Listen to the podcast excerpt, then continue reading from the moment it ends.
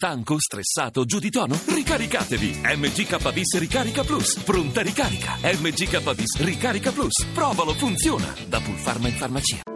La radio ne parla. Quando lei era presidente della commissione antimafia era il dicembre del 1993 e denunciò che a Totò Riina non fu applicato il 41 bis. Perché?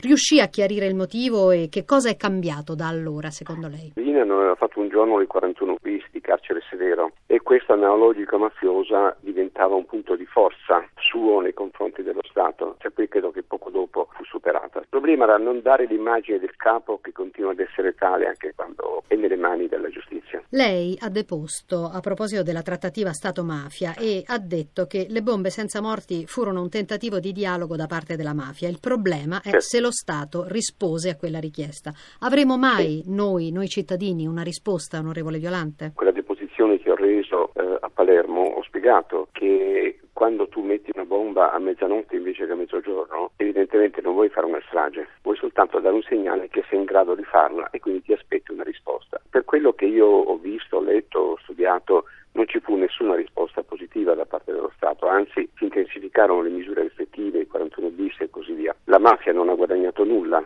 da quegli attentati.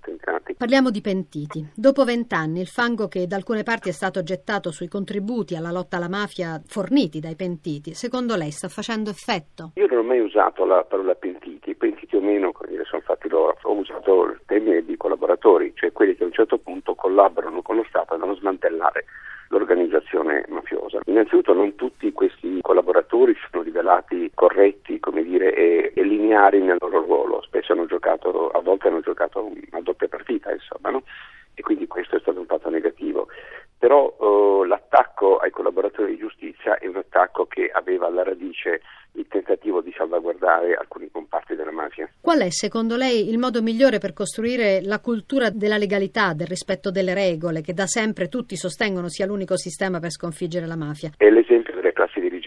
Se invece le classi dirigenti, politiche e non politiche, danno esempi negativi, è chiaro che la società eh, si disinteressa ai temi della legalità, della correttezza. Onorevole Violante, secondo lei la lotta alla mafia oggi è una priorità? Credo che siamo un paese all'avanguardia in, in tutto il mondo da questo punto di vista, non solo per le strutture che abbiamo creato, per le grandi capacità di uomini che dirigono, mi riferisco in questo momento al dottor Roberti per esempio. Io ho l'impressione che sia, continui a restare una priorità soprattutto devo dire oggi il problema si pone per l'andrangheta e dalla presenza forte delle organizzazioni dell'andrangheta nel nord e nel centro del paese.